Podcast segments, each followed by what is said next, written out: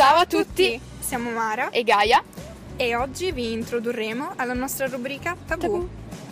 Perché questo cambiamento, Mara? Eh, perché? Perché appunto siamo partiti da cose che nessuno sa e ci siamo dette, beh, se le cose che nessuno sa sono dovute al fatto che nessuno ne parla, allora si arriva ai tabù, perché i tabù sono quelle cose di cui nessuno parla.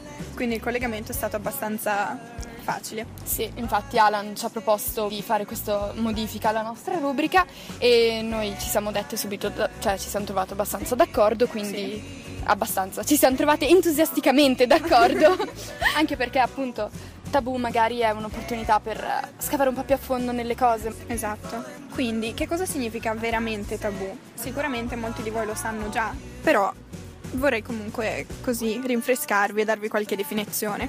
In etnologia e in storia delle religioni, con tabù si intende quel divieto sacrale di avere o contatto con delle determinate persone o di frequentare certi luoghi, di cibarsi di alcuni alimenti, di pronunciare determinate parole. Quindi appunto è il divieto di fare queste cose. Sono dei divieti che vengono imposti per motivi di rispetto per ragioni rituali o igieniche o di decenza o insomma per i più svariati motivi.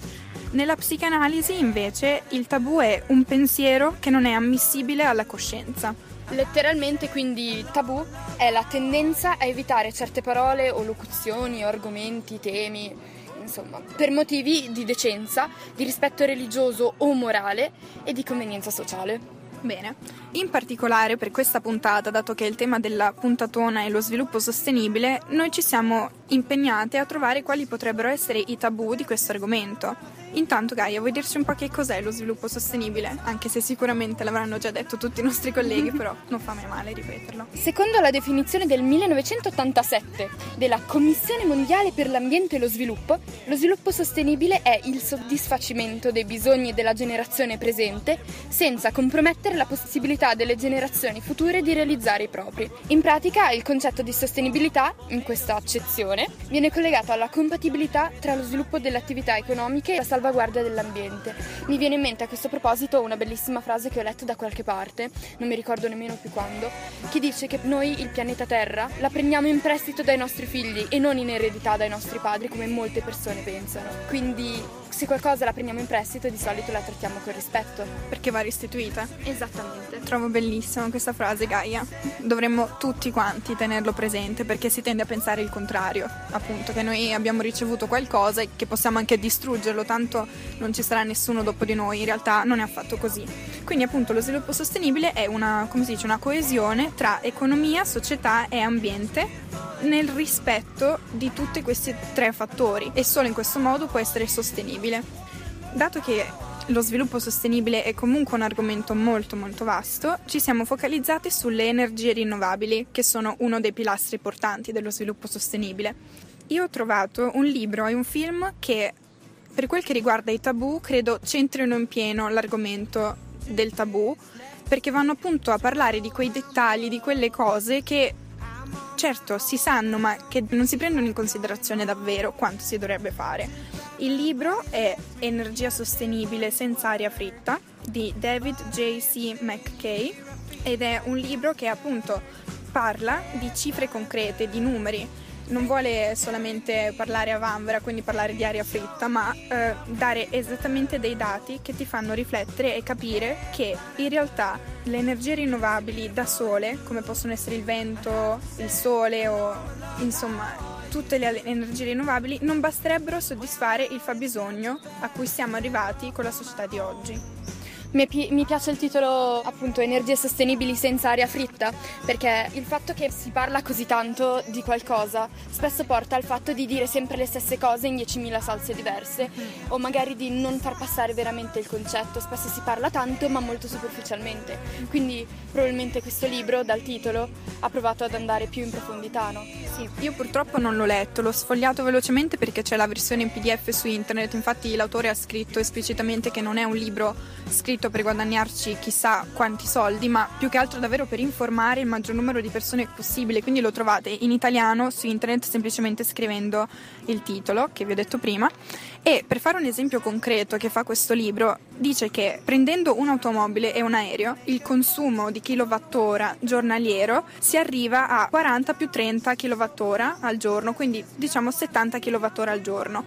E se in Inghilterra il 10% della superficie del posto dove c'è più vento fosse ricoperta di pale eoliche o e se ogni tetto inglese esposto verso sud fosse ricoperto di pannelli solari e fosse sfruttata l'energia delle onde dell'Atlantico, si produrrebbero comunque solamente 37 kWh al giorno, quindi vediamo benissimo che non è possibile soddisfare i 70 kWh richiesti solamente da un'automobile e da un aereo. Siamo arrivati ad un punto dove ci serve magari qualcosa di più. Io dico che le energie rinnovabili sono utilissime e anzi bisognerebbe assolutamente convertirsi maggiormente a questo, però siamo arrivati ad un punto dove non è possibile nemmeno con le energie rinnovabili.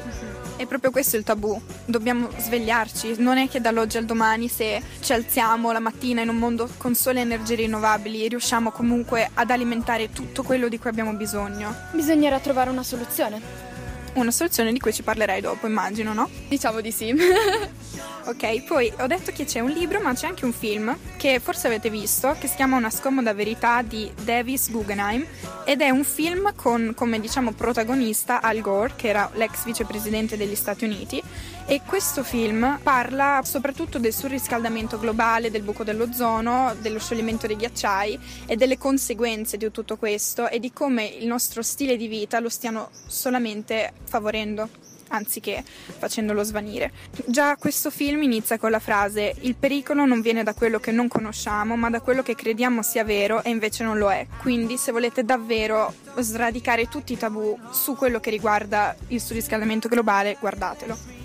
Io invece volevo parlarvi di una teoria della quale ho sentito parlare un po' di tempo fa, che è la teoria della decrescita felice.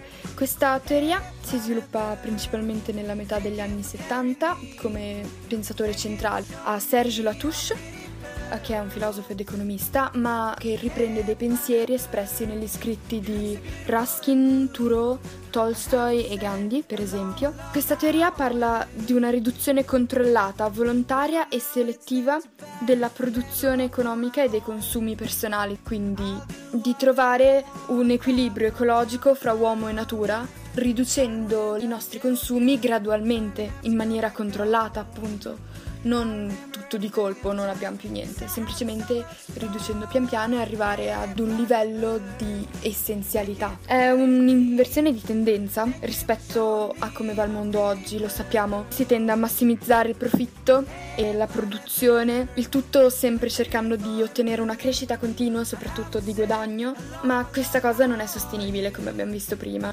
Presto, speriamo, tardi o mai, però Presto le energie fossili potrebbero finire, quindi noi dovremmo trovare altre fonti di energia che potrebbero non essere sufficienti, quindi una teoria del genere potrebbe essere una soluzione. Ci sono comunque delle critiche a questa teoria, non è una delle più accettate perché cambierebbe, stravolgerebbe tutto il sistema economico attuale. Ci sarebbero problemi per i paesi in via di sviluppo che comunque puntano sulla crescita appunto per svilupparsi e parlare anche loro di decrescita potrebbe essere un po' un problema, diciamo. Da Gaia e Mara è tutto, questa era Tabù, Tabù. e vi diamo appuntamento alla prossima puntata. Ciao! Ciao!